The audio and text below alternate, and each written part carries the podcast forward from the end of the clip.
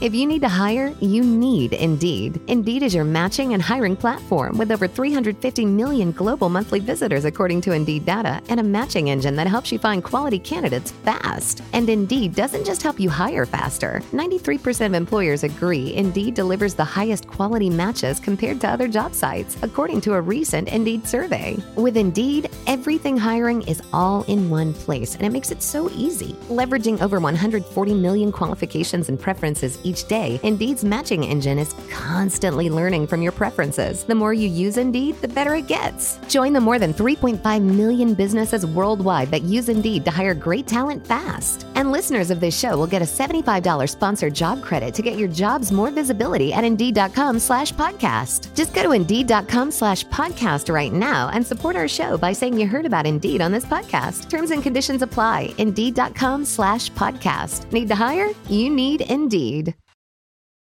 This is The Art of Awesome, episode number 142. Hit it! That's what I'm talking about. Wait! Okay, now, from the beginning. Hit it, boys. Welcome to The Art of Awesome. My name is Nick Troutman, and I'm a professional athlete, entrepreneur, family man, and adventure seeker. My goal is to share with you stories, knowledge, and inspiration as we continue on the journey together, searching for that secret sauce to producing awesome results in everyday life. Thanks for spending some time with me today, and let's get to it. Welcome back, everyone, to The Art of Awesome. I am your host, Nick Troutman, and this is the show where we search for that secret sauce to success and the difference between the average and the awesome.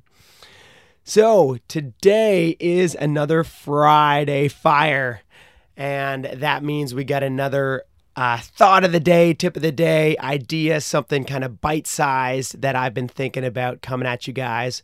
So being that it's Friday, let's dive right into our Friday Fire, and today I want to talk about something that we spoke on a little bit in the past, but kind of shed a different light on the topic, and that would be the difference between price and value. So yesterday, as you guys know, probably from listening to some of the episodes, I've been getting more and more into real estate investing, and which I think is just a great vehicle for building wealth. If that's something of your interest, definitely start looking into real estate and hit me up, and I'll share some of the books and just any knowledge that I've got, and maybe some other podcasts to listen to or videos or anything like that. But yesterday I went and did an inspection on a quadplex, a 4-unit apartment that I was looking at buying,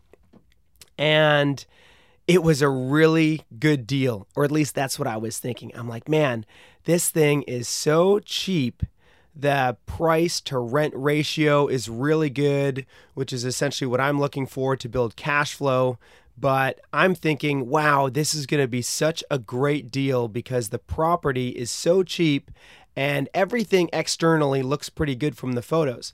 But there lies the mistake that I made, thinking that because it is a cheap price, it is going to be a great deal. There's a famous quote out there that says, price is what you pay and value is what you get. And I quickly figured that out. Even though I'm aware of that quote and I very much know it, I guess I was reminded of it when we were doing our inspection on the property, being that it was actually a quadplex plus a single family home all in the same property. And we get there and we start the inspection on the single family home, and we realize that that's going to be a teardown, which is something that I had expected. Although what I didn't expect was to tear down the property is going to cost another $15,000 at least, maybe more, with lead paint and asbestos mitigation, all that kind of stuff. So there was going to be a big upfront cost to essentially just remove one of the buildings on the property. Then we get into inspecting the actual quadplex itself, And we start seeing termite damage in the foundation. There had been flooding. It was essentially going to need a full gut rehab job. Everything was going to be torn out. It would need all new plumbing, all new electrical, pretty much all new everything. And it was just such an eye-opener and a reminder of price and value. Such an eye-opener and reminder of price and value.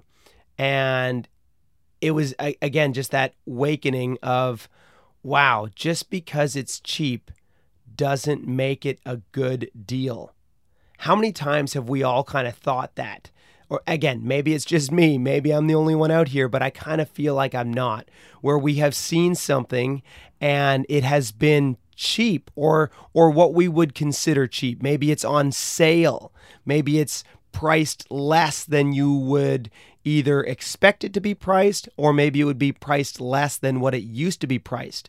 Just because it's cheaper doesn't make it a good deal and doesn't make it something that you need either. And so, yeah, it was just that reminder that just because something is essentially quote unquote on sale, or quote unquote cheap. I like to use the word cheap sometimes because it's more of a reminder to me. If it's cheap, it might not be something that I want or need. Cheap, I think of as a word that explains something maybe of less quality. And so I try to remind myself that when I see something on quote unquote sale. And this was that perfect example of, I think you're going to be better off walking away from this property and this headache than buying it just because it is quote unquote cheap or on sale. Now, on the flip side of things, I'm actually going to look at another property this morning, and it's one of the most expensive houses in the area. And it's that great reminder that in the exact same scenario, just because it's expensive doesn't make it quality. And just because it's expensive doesn't make it good. I think that's another common misperception that we all have. Or again, maybe I'm just speaking from my own perspective, but I probably feel like I'm not. That when something is more expensive, we expect a higher value out of it. I've been very fortunate over the past couple of years, and I've had some incredible opportunities to drive some really expensive cars. I haven't driven a Rolls-Royce yet. That's something that I'd like to drive at some point, but I've driven some really pretty expensive cars that are like $500,000 type thing. And it was really an incredible time to go drive these cars, and they're super cool and they go super fast. But personally, would I ever drop that kind of money on a car? No, because that's not the kind of money that I live with, and that's not something that I would invest in.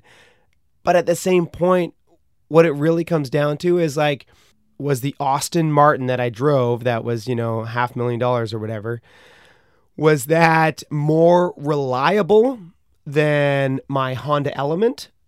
I don't know. I'm not so sure. Was the Honda Element that I drove for 10 plus years, and I don't even know, maybe I took it to the shop to get like oil changed or something like that. This was, I had a Honda Element when I was super young. I think I got it when I was like 20 or something like that. But anyway, I drove it for 10 years because it lasted that long. And I've still got it. It's parked in my, in Emily's grandmother's yard actually, but, it's parked in the driveway still. But what I'm trying to say here is just because something is expensive doesn't automatically make it, a great deal either. Doesn't automatically make it more valuable, because like what we say, price is what you pay, value is what you get.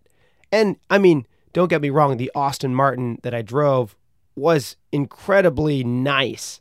It had a lot of, fancy bells and whistles. But if you're just trying to look from a car to get point A to point B and not break down on you, maybe that's not the vehicle that you need. And on the flip side, while we're talking about vehicles, before I had my Honda Element, I had a Volkswagen Westfalia. And that thing was super fun because it had, you know, the whole camper and stuff in the back, and Emily and I could travel around. It was kind of like our first RV ever. That thing broke down literally every 2 weeks. I was in the shop so much. That was like the worst sense of, maybe not the worst sense of spending money, but that was definitely a money suck because I spent so much money trying to get that thing fixed up. And eventually the engine blew on it and we had to get rid of it anyway. Oh gosh, just thinking about that was kind of a nightmare. But just remember the whole point of this whole kind of rant that I'm going off on, and I've been kind of all over the place on it a little bit, is just remember that price doesn't equal value, both in the sense when something's expensive or when something's cheap. So try to figure out what the value is, because price is what you pay, value is what you get. What are you actually getting out of the next thing that you're purchasing? Whether it be a property, whether it be a vehicle, whether it be a coffee, whether it be a sandwich, whatever it is, what are you getting and what are you willing to pay for it? And make sure that they line up, and know that when you're looking for a deal, it's not just about the price, it's about the value that you're getting. Maybe a deal would be spending, you know, $1,000 on a course that's going to give you $10,000 worth of information. Maybe a deal is spending $30 on a book that's going to give you 10 years of experience. Maybe a deal is spending your time listening to a podcast for an hour that's going to give you insight or creative ideas that will help you make money, help you change your lifestyle, help you live a better life into the future. Anyway, so just remember, guys, price is what you pay, value is what you get. That's just another idea I wanted to share with you guys this morning. Thank you so very much for listening. I very much appreciate our time together. And as always, if you guys got any value out of this episode, please share it with someone. Please help us build our community, our collective together. And yeah, share it out with a friend or family. Throw it up on your social media, any of the above. And thank you guys so very much for listening. My name is Nick Troutman, signing off, wishing you all an awesome day. Cheers.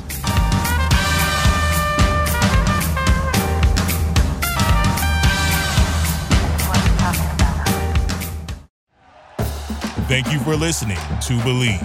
You can show support to your host by subscribing to the show and giving us a 5-star rating on your preferred platform. Check us out at Believe.com and search for BLEAV on YouTube.